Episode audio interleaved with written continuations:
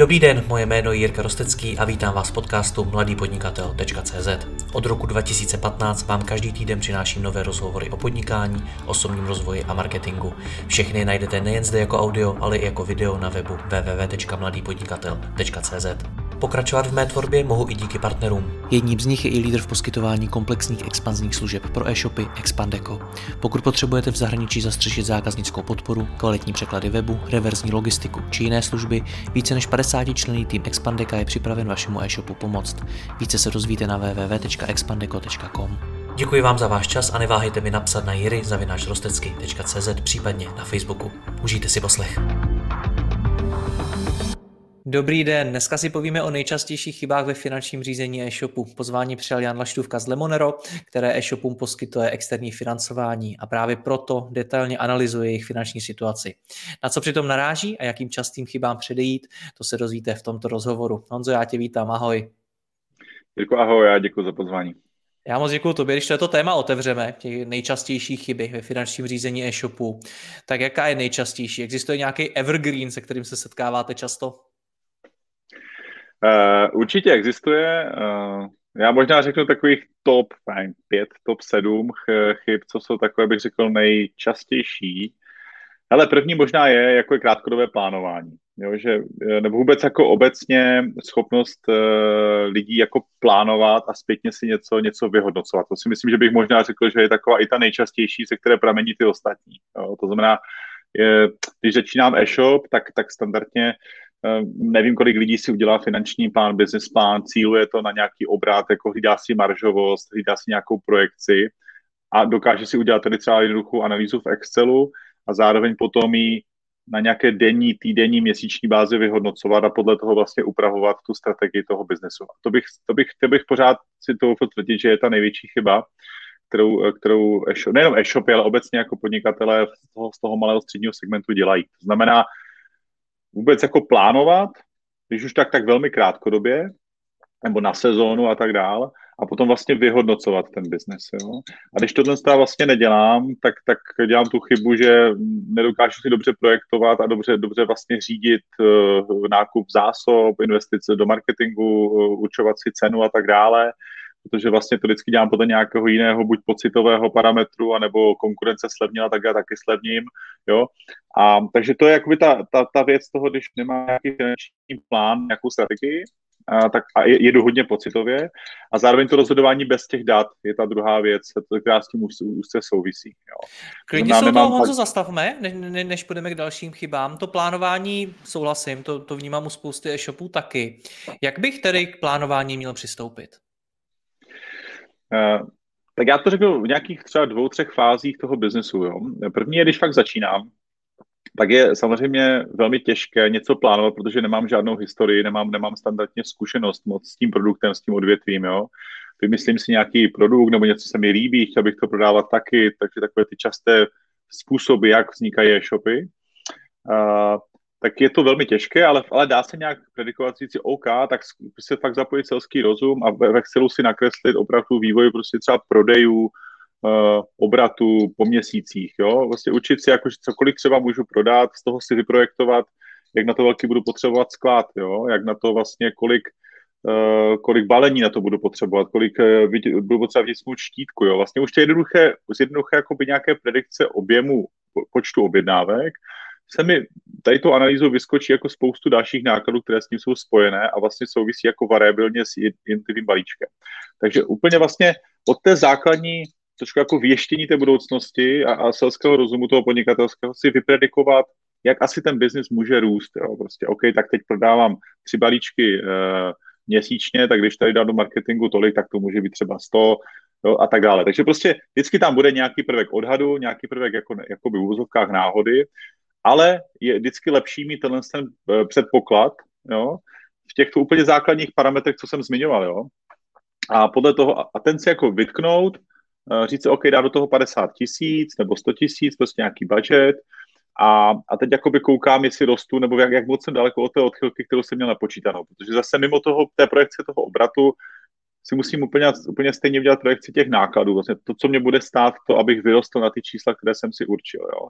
Takže zase nějaká investice do marketingu s nějakou predikcí, kolik asi bude stát uh, ta, to, kolik je cena akvizice, no, za kolik prodám, kolik musím zaplatit za marketing a akvizici, abych prodal jeden balíček. Jo. Zase se to dá už dneska dobře odhadnout, uh, marketingové agentury vám dokážou udělat prostě PPC analýzu už toho, kolik stojí pro klik na dané slovo a tak dále a tak dále. Takže udělat si prostě predikci té uh, stránky těch výnosů, těch příjmů i těch odhadovaných nákladů, popřemýšlet fakt všechno, co by kde s tím mohlo být spojené a tady s tou první jako finanční analýzou uh, vlastně na, na tom si postavit ten business plán. A říct si, OK, tak teď moje strategie je do tenhle rok ještě ne, nepočítám, nebo chci prostě růst, takže nepotřebuji být v profitu, mám na to nějaký kapitál, může být jedna strategie, jo, rychle jako vyrůst, obsadit si nějakou část trhu a potom se chovat efektivně a dostat se do profitu, a nebo už od začátku si můžu vytknout, hele, chci být profitabilní, takže fakt porostu opravdu takovým tím bootstrapovým způsobem, jenom to, co vydělám, budu, budu dávat zpátky a půjdu vlastně hodně jako profitabilně, což může být pomalejší, ale zase mám ziskovost, jo, a tak dále, a tak dále. A to pak vlastně dedikuje i ty další fáze toho, kdy vám z toho krásně vyplyne, kdy potřebujete externí kapitál, jo, kdy je fajn si vzít finance. A všechno vlastně začíná jako prapůvody u tady těch základních analýz. Takže to je ta první fáze té firmy, kdy fakt jako začínám na zelené louce, nemám nic historického. No a pak už se to vlastně jenom odvíjí dál a v těch dalších letech, kdy už ta firma roste, tak vlastně by tohle měla dělat potom už jakoby sofistikovaně, detailněji tu analýzu a častěji hlavně. Jo. To znamená, abych si měl potom vyhodnocovat, jinak už mám ty data reálné, takže pak si můžu reálně koukat, hele, prodávám tolik za tolik, vychází, nevychází. Jo. Když nevychází, to znamená, prodávám opravdu s většími náklady, s nízkou marží, okamžitě změnit. Jo. Prostě nečekat na to, že budu, dobře, to je další chyba, fokus jako na obrat, ne na tu profitabilitu, jo, že že hlavně mám objednávky, hlavně mi jako někdo něco kupuje, ať jsem levnější než konkurence, ale, ale moc nekoukám na to vlastně, jestli to dává ekonomický smysl. Jo.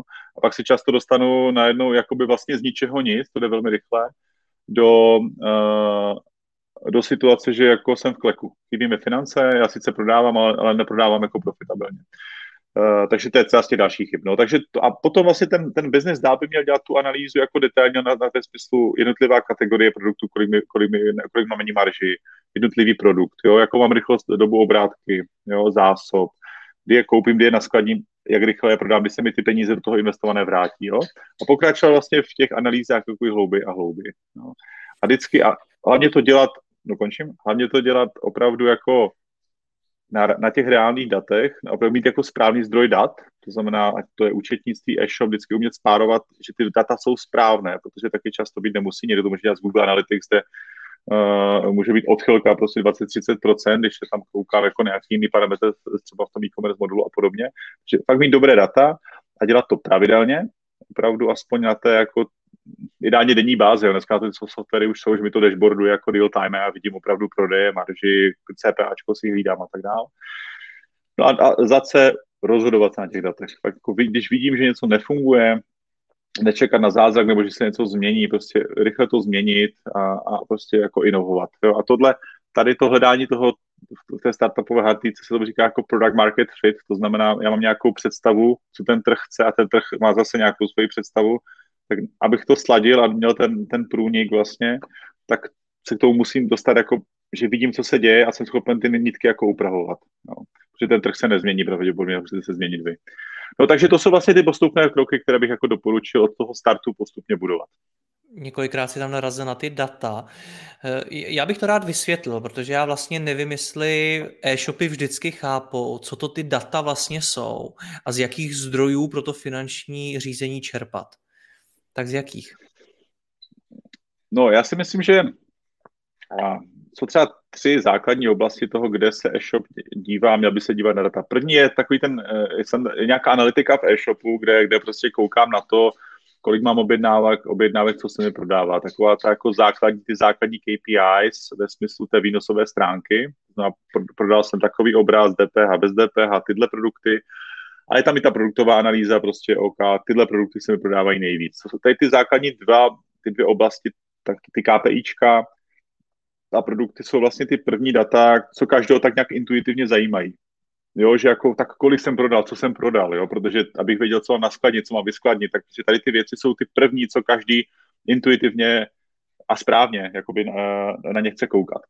No ale co už se potom třeba eh, je potřeba řešit a už k tomu potřebuje něco vytáhnout, samozřejmě a třeba ta akviziční složka, ty marketingové náklady, nebo ty salesové, kde prostě mám už ty data rozeseté ve více systémech, tady mám Sklik, tady mám AdWords, tady mám Facebook, tady mám Instagram, jo, všude mám nějaký jako budget a teď buď, buď to spravuje někdo, agentura, což možná tím lépe, a tam mi reportuje nějaký balík dat a od té bych chtěl vědět, nebo kdybych to sám dělal, tak fakt potřebuji vědět jednoduše řečeno, kolik mě stojí uh, to CPAčko, to, to cost per acquisition, kolik mě vlastně stojí uh, přivést toho zákazníka. No, a vždycky nejdražší je koupit si toho prvního zákazníka. Když máte produkt, kterému si lidi dokážou vracet, tak je perfektně jako investovat do, do retence, protože pak vidíte, že ty další objednávky od toho daného zákazníka už vás stojí buď 0,0 nic, protože on vás zná a přichází k vám automaticky, anebo ne, takže to CPA se snižuje. Takže v tom marketingu fakt vědět, jakoby, kolik do toho dávám, který kanál mi kolik co nese a kolik to stojí přes ten kanál prodat ten produkt. Jo? A tady, ty, takže to je další balík dát, který buď můžu sledovat v každém systému zvlášť a někde si to vytahovat ručně do Excelu, nebo už použít nějaký software analytický, který mi to prostě hodí na jedno místo a mám to jakoby jako další zdroj dat. Takže tady ty marketing, marketingová akviziční. A ta třetí část je, je fakt ta nákladová, taková ta takový to účetnictví, znamená fakt jako reálný chod té firmy, nákup zásob, jo, kolik mě stojí vlastně celkový provoz, jo, a s tím související vlastně cash, a na konci je cash flow. Jo, to znamená, já vidím, OK, tolik vydávám, takže z toho zdroje účetnictví, a fakt těch reálných nákladových položek plus toho marketingového, tohle mě ta firma stojí, tolik na ní vydělávám, to vidím jako v základ v e-shopu, ale taky potřebuji nějaký potom sofistikovanější software, abych si mohl dělat třeba segmentace fakt po produktech, jo. Že třeba v ShopTetu v podobných jakoby, modulech je, je, už se dá navolit marže na tom produktu. Takže je dobrý mít to, dát si třeba práci a v tom produktu si navolit na to, na to, na to, na to každou položku, na to SKUčko, vlastně kolik mě stojí ta nákupní, kolik ta položka mě stojí v nákupu, abych vlastně věděl, aspoň rychle, rychle vždycky jsem měl před sebou tu marži. Jo. A tady ty, ty data já potom si schopen poskládat do cashflow, kde fakt jako potřebuji si to rozložit v čase. Jo, jestli mi opravdu koliduje ten výnos s tím, s tím nákladem v tom čase. Jo, když nakoupím, protože to standardně nekoliduje, že jo? já většinou se potřebuji předzásobit, takže mám větší tlak na peníze třeba na jaře, jo, hlavně sezónu mám prostě od srpna dál, takže půl roku mi to leží na skladě, tak vidět prostě, OK, já tady budu půl roku, mi bude vyset milion korun v zásobách a ještě budu platit měsíčně sklad, jo, tak budu mít na to za A peníze a za B vyjde mi to potom profitabilně jako na konci roku, když to spočítám s tím, co potom prodám v sezóně, tak to jsou potom vlastně, já už těmi daty pracuju, ale jsou z těch tří vlastně oblastí, které jsem popsal. Ty jsi vybudoval dvě firmy. Monkey Data, což je obrovská firma, která pracuje s analýzou dat, vedle toho Lemonero, který pomáhá právě financovat e-shopy. To znamená, že jsi z toho technologického světa. Když se bavíme o finančním řízení e-shopů, jak na tom jsme dneska z hlediska technologií? Mají e-shopaři na tohleto všechno softwary, kterým s tím nějak snadno pomůžou, nebo to ve výsledku řeší všechno v Excelu? Ale je to asi individuální. Myslím si, nebo takhle, mají k tomu asi nejlepší, uh, uh, řekl, podmínky, jaké kdy měli. Jo, když jsme my stavěli kdysi před deseti lety e-shop nebo vůbec jako biznis, tak, tak bylo mnohem složitější si... Jste měli kalkulačku. Uh, tak počkej, tak zase tak staří jsme. Ale měli jsme Excel a tak jsme to tlačili hodně do Excelu jsme si to párovali ručně, ty data, a víc jsme s tím pracovali jako na téhle té bázi. Co zase ale nebylo, jako když si uvědomíš, nebylo, nebylo tolik třeba prodejních kanálů. Já myslím, že dneska ten omnichannel vlastně, jo, prodáváš přes marketplace, prodáváš přes e-shop, prodáváš přes prostě sociální sítě nějakým způsobem, jo, nebo, nebo to jdeš na Amazon do zahraničí a podobně, uh, tak i jakoby vznik, je prostě více těch marketingových a salesových uh, channelů, takže je to, už je to složitější. No a díky tomu vznikly ty softwary, které vlastně díky té potřebě jsou. Já úplně jako na to nejsem nějaký jako odborník, že bych měl přehled o všech jako finančních softwarech, co jsou, ale myslím si, nebo jsem přesvědčený o tom, že najdeš na každou tu oblast, jsem zmiňoval, jako velmi kvalitní software, který ti, uh, už bych jako moc si toho ručně nedělal. Jo? Radši bych zainvestoval fakt do nějaké SaaS služby, která mi ty data dokáže dobře trackovat, řídit a dávat na jedno místo. Jo? Abych fakt jako vždycky já pracuji tak ve firmě, že máme prostě uh, ať je to od Google Data Studia nebo dalších, jako, které jsou free, prostě co můžeš použít si ty data jako ve správném formátu dostat real time na jedno místo, vždycky ad jedna, co potřebuješ, až, až když jsi velký, tak můžeš použít Good Data nebo, nebo Tableau, ale to už je jako v extrému. A tady ty nástroje, co ti opravdu dokážou ty data dostat na jedno místo, vydešbortovat ti je, uděláš tam tu segmentaci a máš to jako jednou si to odpracuješ a už to máš vždycky real time na stole, je to, bych řekl, to hlavní a nejdůležitější, co bych prostě udělal. Jo. A z toho Kdy bys to dělal, když jsme u toho? Kdy, kdy bys to dělal? Dělal bys to už na začátku, když bys měl malý e-shop, nebo je to, je to něco, do čeho se vyplatí investovat i peníze až v pozdější fázi?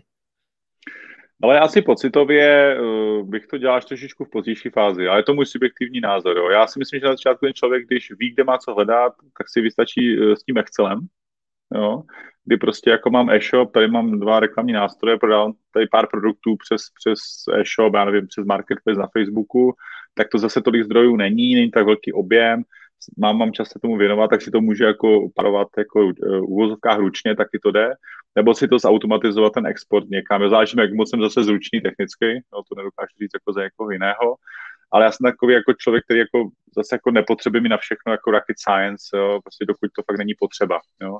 A až to prostě roste, tak si k tomu dá třeba nějaký jako větší, uh, nebo ten software, který mi to zautomatizuje. Jo. Klidně okay. bych šel jako tohle cestou. Já bych se rád zastavil u řízení zásob, protože za ty roky, co se pohybuju v e-commerce, tak jestli někde jsem viděl, že e-shopům ležely obrovský peníze, tak to bylo ve skladu, ve zboží, který se jim vůbec nedařilo prodat. A to kolikrát skutečně i u relativně malých e-shopů jsou milionové částky, takže je to opravdu problém.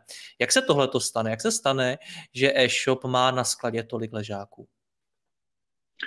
Eh, řekl bych velmi jednoduše, a tak zase jsou dvě, dvě, podle mě dva, dvě situace. První je, když začínáš, jo, tak uh, tam máš asi největší prostor na chybu, protože vlastně nemáš tu zkušenost, co ten trh chce, nebo to odkoukáš někde uh, prostě od konkurence nebo v zahraničí, že tenhle ten produkt funguje, tak to riskneš, že do toho investuješ. No a tady, když nakoupíš prostě za 300 tisíc půl milionu, tak máš jako největší prostor na, na chybovost, protože vlastně ještě nemáš indikaci z toho trhu, jestli si koupil za správný produkt, za B si máš všechny velikosti toho produktu, co potřebuješ, všechno, veškerou barevnost, záleží, co prostě prodáváš jako varianty těch produktů. Takže tady, to je podle mě první situace, kdy se to velmi jednoduše stane. Jo? A tady vždycky jako bych doporučil uh, ten produkt vystavit, dát tam další, jakoby, uh, dát tam uh, napsat, že to prostě není skladem, ale bude to, jako, můžeš to velmi rychle dodat a zkusit si to, aniž bych ten produkt vlastně musel na ten sklad prodávat, respektive kupovat. Jo? Takže to je první situace. A druhá situace je, a to, to se my stýkáme, potýkáme dnes a denně, a taky to souvisí s těmi daty, že prostě, nebo druhá situace je, hele, prodávám, do ve velkých objemech, ale špatně analyzuju data nebo málo a kupuju produkt, který se mi nejvíc prodává, nakoupím a teď vidím, že to jede, od dodavatele mám nabídku, že když si ho koupím ve větším objemu, tak mi dá 30% slevu, řeknu super, wow, tak to bude parádní, koupím to. A pak se stanou dvě věci ten trend ustane a zůstane mi to na skladě, a nebo zjistím, že prostě ten produkt prodávám uh, buď s, velmi malinkou marží nebo s nulovou, ještě to konkurence sníží, jo, a stane se jakoby ta situace, že prostě zjistím, že ten produkt se sice prodával, ale nevydělával mi, takže mi leží na skladě vlastně peníze, které budu rád, když se mi vůbec vrátí, jo. Nějaká druhá situace. A třetí je, že opravdu jako taky se stává, že, já nevím, máš produkt, který jako fakt prodáváš pět let, funguje, máš na něm marži a tak dále, a řekneš si, hele, koupím ho z Číny. Prostě, jo. Koupíš ho z Číny, ale tam to prostě musíš jít po kontajnerech, udělat to rok dopředu, de facto, nebo půl roku dopředu, aby ti přišel tou lodí, jo. No a najednou prostě ta kvalita třeba není úplně stejná, nebo, nebo je tam nějaká niance v tom produktu a ty lidi ho prostě neosloví ty lidi, neosloví ten trh. No a najednou jsi jako v ultra tečka, tečka, tečka protože fakt máš jako obrovský kapitál na skladě, nevíš, co s tím, jo, ten produkt nevrátíš. A to jsou vlastně podle mě ty tři nejčastější důvody, kdy se tato situace stane. A může se stát fakt všem, protože i když všechno dobře trefíš, tak fakt se ten trh může změnit. Jo? A vždycky se do té, do té pozice můžeš, můžeš jakoby dostat. A myslím, že to je jako největší vlastně vždycky hrozba pro e-shopy. Jako řízení zásoby, co my vidíme, je alfa omegou vlastně finančního nebo celkově úspěchu těch e-shopů.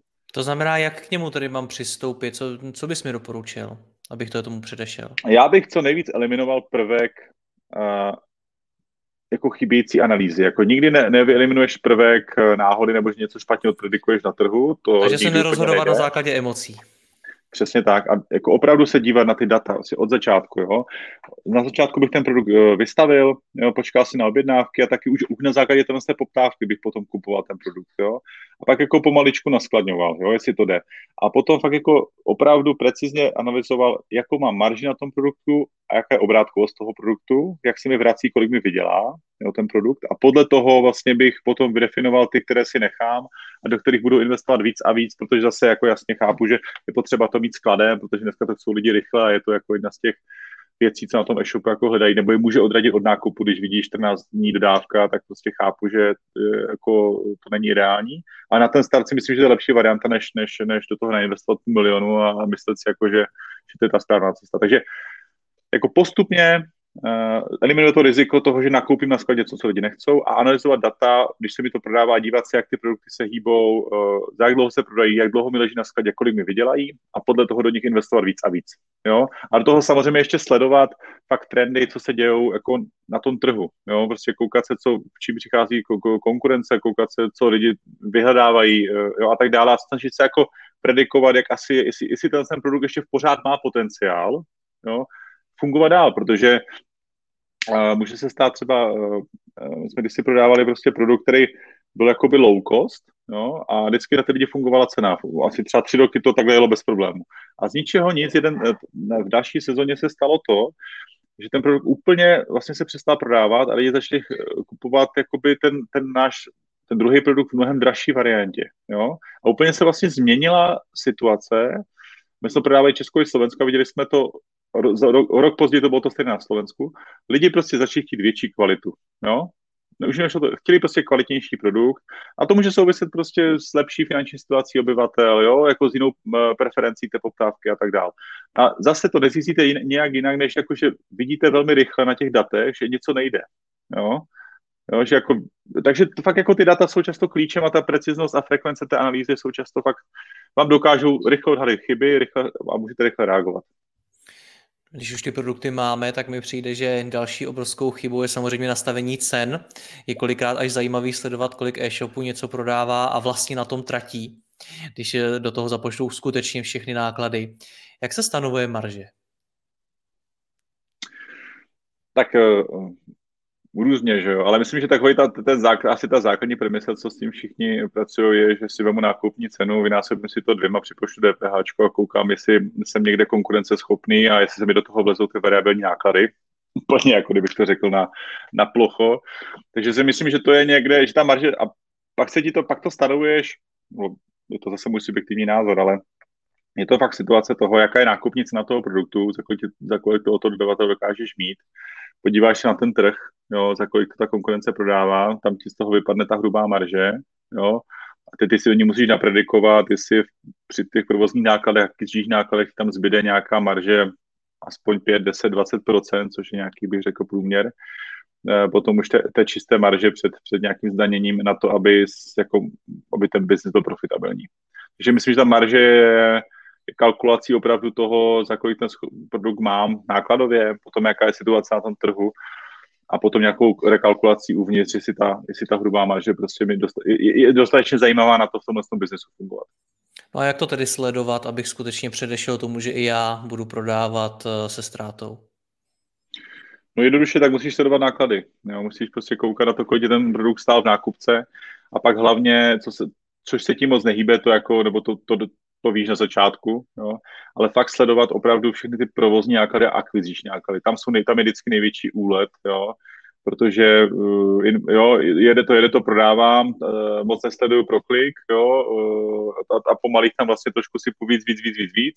A nakonec zjistím, že ten, že, zjistím, že ten akviziční náklad není třistovky, ale šestovek, jo, no a moje marže je pryč, jo. Takže fakt jako sledovat opravdu na den, v sezóně určitě na denní bázi opravdu akviziční náklady, no, kolik mě stojí vlastně fakt jako přivést toho zákazníka. No a pak si dát provozní náklady, jo, jako, prostě, kolik mám skladníků mzdy, uh, provoz a tak dále, aby mi to vycházelo, že ta firma prostě operuje tak, že je profitabilní. Hmm. Jaký jsou taky největší černé díry v tom e-shopu, díry, kde se ztrácí nejvíc peněz? Tak myslím, že ty hlavní už jsme tak jako, víme, když beru ty, eh, eh, když beru ty nejčastější, tak si myslím, že fakt jako černá díra můžu být fakt jako špatně nakoupené zásoby a prodávám prostě produkt, který, na kterém nevydělám vůbec nic a tečou mi ty peníze z té firmy pryč. Dru, druhá černá díra je fakt, uh, fakt ten marketing nebo ta akvizice, jo. to dokáže sežrat jako obrovské peníze, jo. A ono to jako není celá černá díra, on jako funguje, ale prostě nefunguje vůbec efektivně a tečou mi tam jako z poloviny ty peníze úplně jako, buď že mám blbě nastavené, nebo fakt jsem v segmentu, který potom, že jako opravdu se ten marketing levně dělat nedá, ale já, já tím pádem nemám jako takovou marži na tom produktu a nevychází mi to jako ekonomicky. Jo. A to je často jako silný ukazatel, jestli prodávám správný produkt, mám mít vyšší cenu, jo, a abych měl vyšší cenu, tak musím jako mít lepší služby, jako, takže je to už jako hodně ultimátní otázka. No a pak třetí tou takovým typem černé díry jsou prostě něco, co, když co nabobtnáš, vyrosteš, uh, nakoupíš si čtyři softwary, které platíš, zapomeneš na ně, jo, nebo začneš platit takové ty náklady, které tě úplně jako nevidíš to v tom běžném provozu, no ale když to sečteš, tak ti ulítává docela dost peněz eh, na tady těch jako věcech, které Eh, vlastně na konci ani nepotřebuješ, jo, zjistíš. Takže vždycky je dobrá nějaká revize i těch, i těch provozních nákladů, jestli fakt to, co dělám, dělám jako efektivně. Jestli ten sklad musím in-house nebo je lepší externí, jo, potřebuju tolik skladníků, nepotřebuju ty softwary nebo ten, ty, ty věci, které používám k tomu podnikání, jsou opravdu efektivní, jo, nemůžu to dělat efektivněji, levněji, nemůžu to automatizovat, tak tady v té, v té oblasti jsou vlastně i další jako část těch nákladů, které můžou ulítávat pryč. Pojďme se přesunout k tvý doméně a to je to financování. Jak vůbec přemýšlet nad mírou zadlužení e-shopu? Uh, tak je to jako velmi individuální. No, se říká, že ta zdravá míra zadlužení je do nějakých 50% té firmy, to znamená, že používám jako do 50% externího kapitálu na, na vlastně financování a provoz té firmy. Jo. Známe i firmy, které mají jako větší finanční páku a, a ta zadluženost tam je větší a funguje to, nebo může to krátkodobě fungovat ale jako úplně to nedoporučuji, já jsem spíš jako konzervativní, ať jako uh, fakt ta míra jako ideálně nepřesáhne těch 50%, kdyby to měl úplně jako z obecní a zkusit tam středy, jakoby dát nějakou jakoby čáru. A, ale co bych se jako u, té, u té míry zadlužení jako uh, rád podotknul je spíš jako kdy se zadlužovat. Jo? Toto velmi jako často, to, to často jako radíme shopům, když se mě ptají, jako kolik si máme vzít, tak já vždycky se ptám jako opravdu, jako jste v té fázi, že víte, že když si ty peníze vezmete, tak je dokážete investovat tak, že se vám vrátí, jo, protože te, jako zadlužit se není vůbec špatně v situaci, kdy ty peníze investujete správně a rostete, jo, ale je blbost eh, jako udělat to, že hele, já prodávám, nemám marži, chybí mi peníze, potřebuju, jo, potřebuju eh, další. Tak to je hloupost, jo, protože to, to si vemu, to se zadlužím a dostanu se do spirály, protože to investuju špatně. Takže takže jedna věc je míra, kterou jako jsem tady nějak definoval, a druhá věc je fakt kdy. A tam vždycky říkám, hele, pak se klidně zadlužte do 50%, když fakt máte ten biznes spočítaný, funguje to, je to jakoby průvnuté, že tenhle ten produkt jakoby ti lidi chcou, tak ne třeba najednou, ale postupně si vemte 5%, eh, 10% eh, toho objemu a, a, a jakoby zadlužujte se eh, správně, takže vlastně jako víte, do čeho to dáváte za A a za B, co je potřeba, je taky ta doba, doba obratkovosti, že já vím, jako na jak dlouho si beru to financování. Jo? My se specializujeme na, na, na, financování od 3 do 12 měsíců, na to krátkodobé, to když rostu rychle, potřebuji rychle cashflow, nebo banka mi ty peníze nedá, protože my jsme schopni investovat do i rizikovějších biznesů. Uh, tak ale díváme se na ten, na ten provozní kapitál a na ten rychlý růstový kapitál. Takový ten dlouhodobý investiční, tam, je, tam bude vždycky nejlepší banka na vlastně 5-7 let, jo, a já vždycky musím vědět, jako nejenom kolik se zadlužím, ale i na jak dlouho a jako jestli eh, se mi to, jestli to dokážu vrátit, to je duše řečeno. Tam je to zlaté pravidlo, že ten eh, krátkodobý majetek bys měl krýt krátkodobými zdroji a dlouhodobý majetek dlouhodobými. Jo, to znamená, eh, my jsme ideálně na financování zásob marketingu, protože to otočím za sezónu, jo, kdežto, když opravdu mám nějaký větší investiční kapitál na více let, jo, něco stavím, něco kupuju, něco jako opravdu ta firma dělá strategického, nebo kupuju jako velký bank zásob, které jako dokáže mít na další dobu, tak fajn, tak tady mám financování od banky v nějakém větším objemu, No ale musím vědět, že jako, jestli se mi to za tu dobu, kdy to mám vrátit, ten úvěr vrátí i výnosově, jo, abych vlastně ten kapitál měl vrátit. To je taky docela častá chyba. Jo. Nejhorší je vlastně financovat krátkodobou půjčkou dlouhodobý majetek. Jo. Půjčka, co mám na rok, majetek, co mám na pět a, a, jako tak je to hloupost. Jo. Takže fakt vždycky sladit krátkodobě financovat krátkodobé věci, dlouhodobě, dlouhodobým uh, financováním přes dlouhodobé, sladit si to v cashflow, jo, vidět uh, a, a tím pádem se můžu jako zadlužovat velmi ne, ne, efektivně, to, to zní blbě, ale no vlastně dneska bez toho zadlužení ten růst ani jako nejde, jo, protože ty vlastně základní pravidlo je, že růst firmy stojí peníze. Jo. Pokud chceš růst, rychle než organicky a nedávat do toho jenom to, co vydělám, uh, tak se roste velmi těžce bez nějakého externího kapitálu. To tady funguje samozřejmě stovky let. Jo. Kdy to vůbec řešit, to financování? Protože jednou z častých chyb podle mě je to, že ty e-shopy to řeší poměrně pozdě, i v rámci sezóny, v rámci toho roku a potom na ty peníze třeba nedosáhnou. Mm, přesně, jako my, my já to budu říkat trošku zkresně z našeho pohledu, protože ta naše služba je postavena na tom, že my ti pak půjčíme v sezóně, prostě během 30 minut vyřídíš financování a máš ho ten den na účtu a můžeš s ním operovat. Jo. Takže my jsme právě jedno z iniciativ toho vzniknutí byla i ta potřeba těch e-shopů, která vznikne náhle. Jo? Takže ono, my dokážeme pokryt tuhle tu potřebu, protože fakt všechno neodpredikuješ a, a najednou ti chybí zásoby, které, že to uletí, je to ještě lépe, než si čekal, tak je to super, tak jako potřebuješ ty peníze rychle v sezóně. Jo, ale když si u nás třeba berou z shopy finance i před sezónou, Uh, tak to řeší třeba půl roku dopředu, jo, jako fakt spoustu lidí už dneska jako velmi dobře ví, ale ta sezónnost je taková, potřebuji to naskladit tady. Teď se často děje, už jsme tady několikrát taky zmiňovali, že je větší tlak ze strany, ze strany dodavatelů na to odebrat si to zboží dřív, protože vlastně teď je fakt i po tom covidu problém s materiály, jo, je problém jako s dodávkou i výrobou vlastně u těch, velko, u těch, u těch dodavatelů, těch velkou obchodů. Takže teďka fakt je ten trend, že tlačí ty dodavatele na ty, na ty odběratele, na ty e-shopy, aby to řešili dřív a tím pádem Eh, ten tlak na to financování se posouvá zase jako o to rychle, jo, potřebuju víc peněz dřív, jo, než jsem kdy potřeboval na to naskladnění.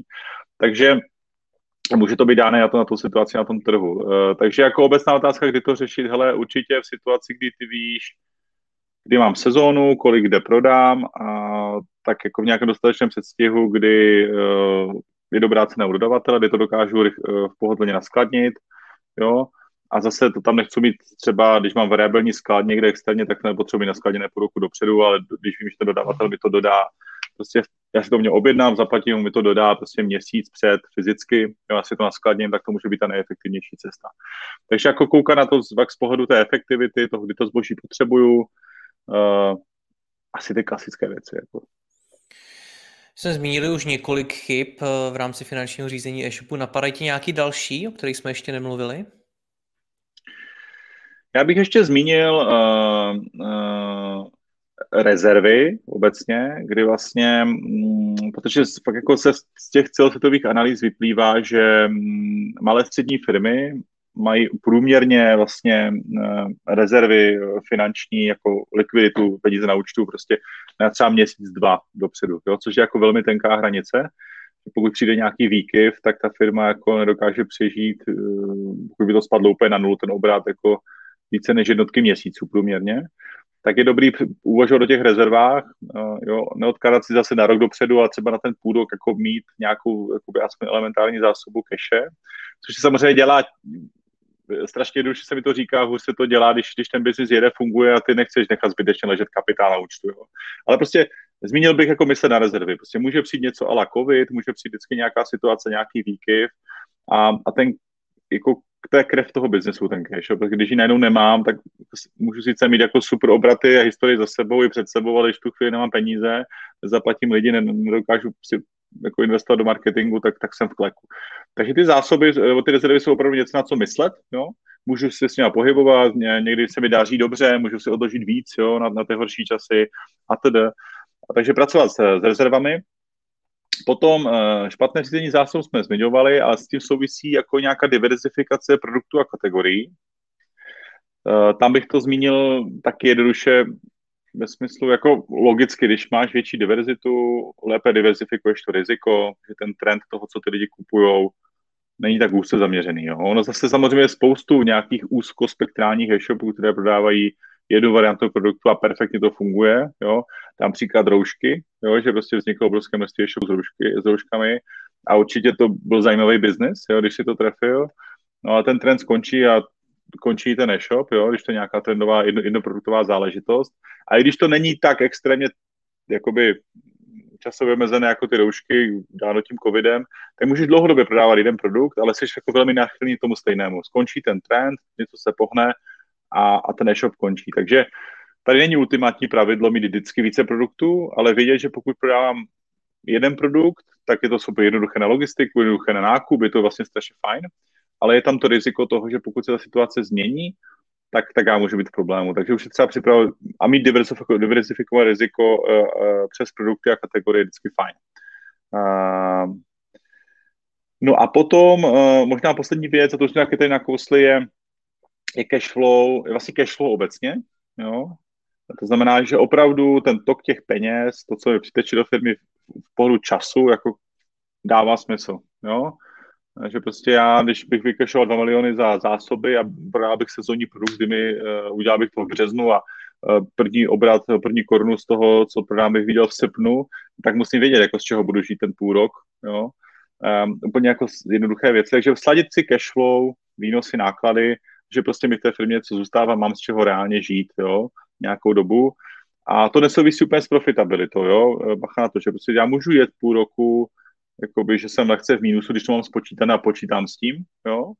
Když potom vím, že se mi to překlopí v té sezóně a doženu si, ten, doženu si ty, ty náklady tím výnosem prostě později. Ale musím to vědět, musím to mít v tabulce, musím mít spočítané.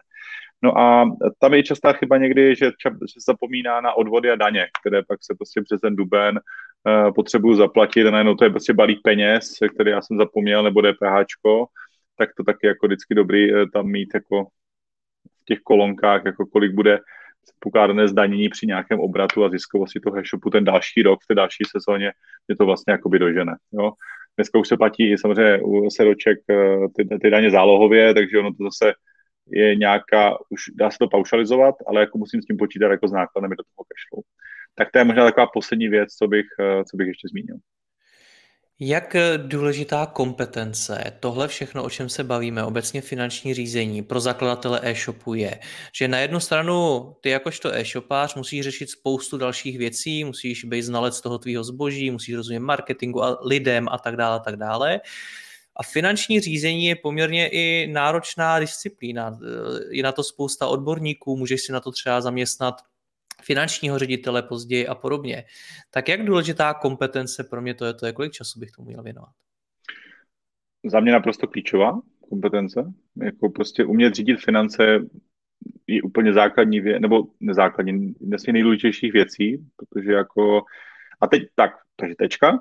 A teďka vždycky je ultimátní otázka, eh, jestli té kompetenci v té firmě se budeš věnovat ty, nebo někdo z tvých společníků, anebo někdo externě. Jo? O tom, a to se týká všeho. Prostě marketingu, jo?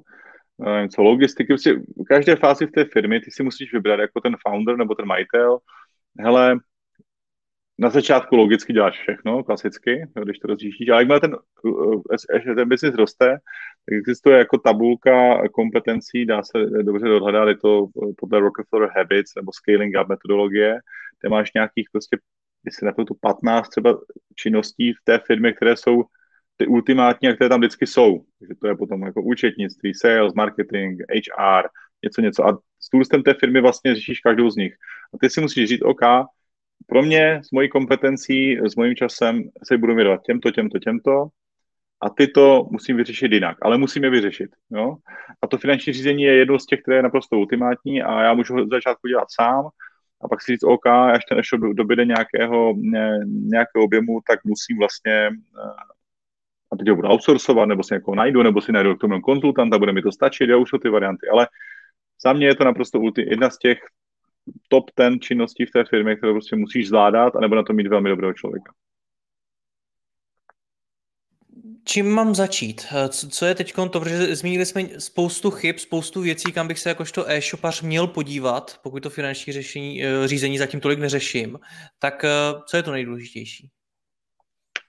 To, co bych měl dělat teď, když to poslechnu ten rozhovor? Tak, tak, tak, ano. Zanalizoval bych si, ten, zanalizoval bych si business, pokud to nedělám. Prostě udělal bych si, jo, záleží, jestli někdo analyzuje perfektně data a má je nastavené, tak může na základě našich tady doporučení si, si kouknout, jako jestli má dobře nalazené flow, jo, jestli nejde něco líp zautomatizovat, zlepšit a tak dál. Když jsem v situaci, že se jednou za čas podívám, kolik mám objednávek a na konci roku si sečtu náklady a výnosy, tak to bych okamžitě začal řešit uh, tu analýzu dat, dostat, získat ty data, dostat na jedno místo a udělal bych co nejrychleji takovou jako analýzu revize té firmy, jestli někde nemám tu černou díru, jestli, kolik, kolik mám tu marži na těch produktech. Takže to bych jako udělal hned, jo, a zjistil bych vlastně fakt, jak jsem na tom, protože to vám, to vám jako, to, to zase nestojí tolik času, jo, no jako by ty základní čísla ten člověk dostane poměrně rychle a už mu to dá nějaký obrázek a můžu zachránit spoustu věcí. Zjistím, že fakt někde zbytečně mi tečou peníze, tak to katnu, jo, některý produkt dává smysl, tak ho katnu. Najednou získám obrovské množství kapitálu, který můžu investovat jinak, jo, můžu investovat správně. Takže i fakt jednoduchá analýza vám dokáže extrémně pomoct a velmi rychle. Tak Honzo, já ti moc děkuji za rozhovor, měj se hezky, ahoj. Já taky díky, ahoj.